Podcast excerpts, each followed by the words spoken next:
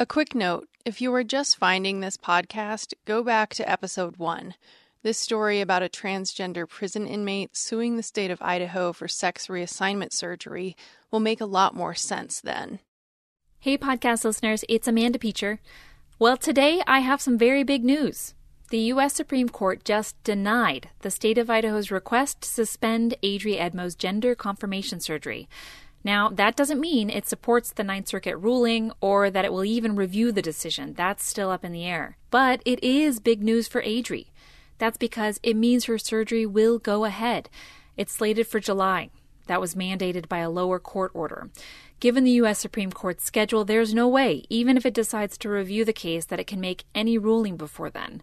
When the surgery happens, Adree will be the first trans inmate in the nation to get gender confirmation surgery through a court order.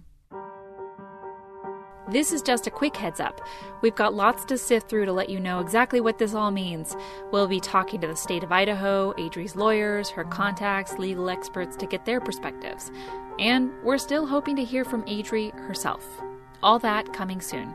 Stay subscribed to Locked in your podcast feed so you get notified when our next episode drops. Thanks for listening. Locked is reported and produced by me, Amanda Peacher. Our team also includes senior producer Frankie Barnhill, reporter James Dawson, and writer and producer Lacey Daly. Our managing editor is Kate Concannon with the Mountain West News Bureau. Tom Michael is Boise State Public Radio's general manager.